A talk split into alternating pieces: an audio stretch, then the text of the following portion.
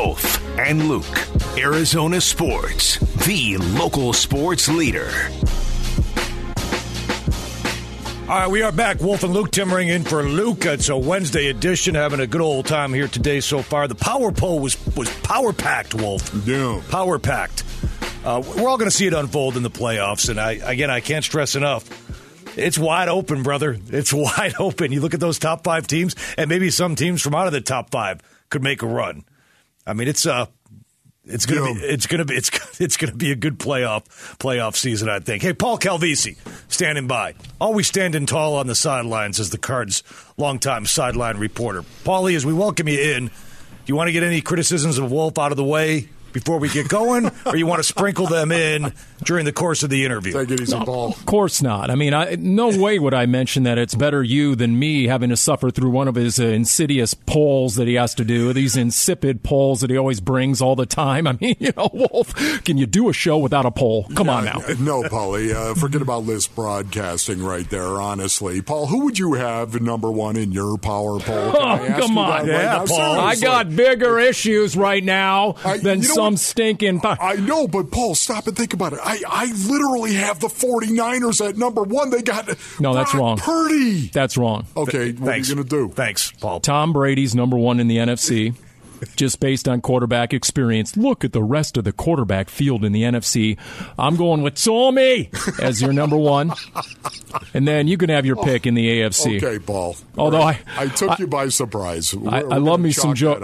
I, I love me some bravado of Joe Burrow. I mean, I just I, I like watching playoff Joe Burrow. There's something that I'm I'm all in for that. That's what I said. I said he's a gangster, man. There you go. I wouldn't There bet you go. against- I would get. I wouldn't bet against Big Game Joe. Yeah. uh, at all. Hey, Paul. This couple days now since uh, the the big news out of out of out of Tempe there at the Cards facility.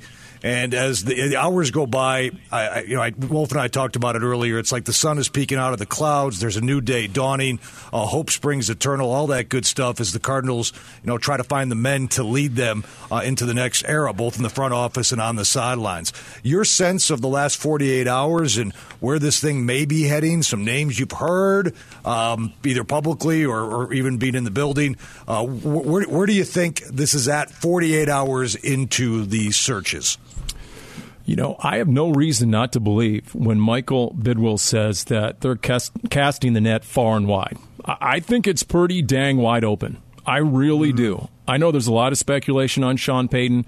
I'm not buying it. I'm waiting for the Cowboys to flop on Monday night, right, and just face plant. And then there's Sean Payton going into his dream job, reunited with Jerry Jones in Dallas. I could see that happening. I could see the Chargers flopping and Sean Payton waiting that out and going to the LA Chargers because he loves Southern California and Justin Herbert. So I'm not really buying Sean Payton. I think he's perhaps using the Cardinals more as leverage than anything else. That's just my fear, my gut feeling. We'll see. We'll see about that. Besides, I'm just not willing to give up number three overall for Sean Payton. If you're talking round three, great. Number three overall, mm. no thanks. Because guess you guess what Trump's coaching talent, and so I, I'm just not willing to do that. Not yet. I think there are guys to be had out there, but I think it boils down to this question, guys, and this is where maybe maybe it's worth an expenditure of assets for Sean Payton. You got to ask yourself, what is culture worth? When Michael Bidwill said, and he cited the culture of the locker room in his press conference, and what did we talk about all year? In fact, the last two years, go two off seasons ago, what did we talk about? Leadership. What did we talk about the entirety of 2022? Accountability. We were talking about it still at the end of the year. In fact, how about Mike Garafolo with that report to start off the week, where he said that Adrian Wilson and Quentin Harris, with two weeks to go in the season, addressed the locker room at a team meeting. And according to Garafolo, had a message of, hey, we're coming down the stretch here. You guys need to work. Yeah, you know, look, they might blow up the whole thing. We need to work as well. This is coming from AW&Q, according to Mike Garafolo. But we want to see the guys who are willing to put in the work around here. And Garafolo went on to say the reaction was twofold in that locker room was sort of divided. Half the guys, some at least, were perturbed by it, and others felt like it really needed to be said. So- Interesting, Paul. So I, I find I do find that interesting because I think that's where this all starts. Who can bring that culture? And then if you're convinced, and if you need someone who's proven in that regard, and that leads you to a Sean Payton, then okay, what is that culture worth? Before you're even able to sign him on the line that is dotted. Yeah, for me, Paulie, it really is. Every decision I think you're going to make going forward, it's all about Kyler Murray and whether or not you can get Kyler Murray back to where he needs to be. Uh, we know he's coming off the ACL, of course. We know he's coming off his worst season as a pro. All three years prior to last season, of course man, Kyler Murray was definitely getting better. He was getting better. It was easy to see he was getting better off the field. He was getting better on the field. And now all of a sudden you had 2022 happen. I, I believe every decision you make from this point, because of the $230 million contract that you've signed him to, man, you've got to ask yourself this question Is this guy going to be a good fit for Kyler Murray? The regression last season was real. There, there's no doubt about it. And the analytics will tell you all about it based on the downfield passing attack or lack thereof. 2021, he led all quarterbacks in DVOA deep throws last year before he got hurt. He was dead last. So there's a serious regression there in some way. Now, how much of that had to do with other factors on the offense? Okay, you can, you know, and, and, and the off field stuff was real. There's no doubt you know, some of the players at their lockers on Black Monday locker cleanouts cited just all the constant distractions off the field that eh, ultimately did have an impact on the field. But you're right. I, and here's my question, guys, and this is an honest question. How are you going to figure out exactly what that chemistry is going to be between coach and quarterback? You know, Drew Stanton yesterday on the Red Sea Report said how Bruce Arians was interviewing once upon a time for the Bears head job, and he took Jay Cutler out to lunch. Okay, well, that makes sense, right? I mean, because if you can't actually get along and connect for a uh, 90 minute lunch, then how's it going to work going forward? But ultimately, how are you going to know? And so that is the biggest question. I think that's the biggest unknown and the biggest projection in this is how will your future head coach get along with your franchise quarterback, and will one plus one equal three? Yeah, you know what, Paulie, though? BA took him out because he wanted a glass of Chardonnay. you know what I'm saying, baby?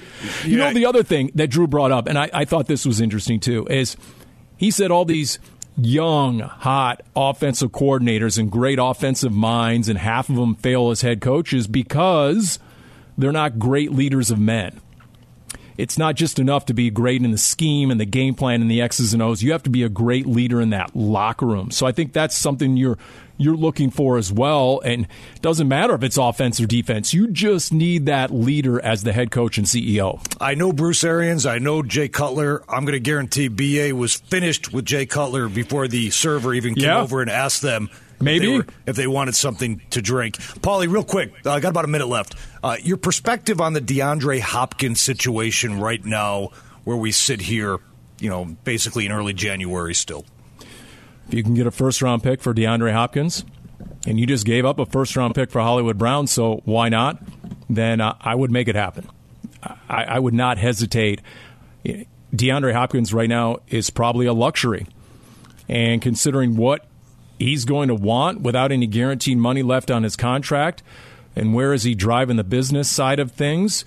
I'm guessing that another team might be a better fit on the business side of things as well. So I, I definitely believe it is going to be uh, looked at and uh, pursued in the offseason, no question. Yeah, I'm with you on that one, Paul. I really do believe it's something they need to do. They've got to rebuild. When you talk about rebuild, they got to rebuild that offensive line, and they've got to rebuild that line of scrimmage. I think on both sides of the ball. So, Paul, yeah. Appreciate and look, it, man. And look, he's missed 15 games the last couple of years. So yes. if you can still sell high, do it. Yes. Agreed. Yes.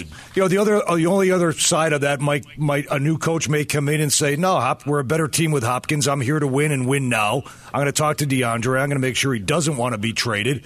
and we're going to build we're going to build the best team we have. We got this guy under contract. I'm going to make sure that DeAndre Hopkins is, is, a part of it. That's the only other side I could see this going the other way, where Hopkins would end up uh, sticking around for the length of the contract. Okay, but with his year. with his practice habits, is the culture thing? Is he part of the solution or part of the problem?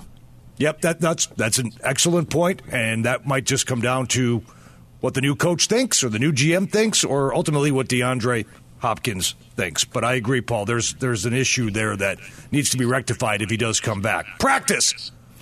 Thank you, Paulie. Talking Practice. about practice. Talking about Matt. practice. Matt. Right, Paul. Excellent stuff, Paul. Good luck on the Big Red Rage later today. I'm busy, guys. See ya. Hug your forehead, Paul.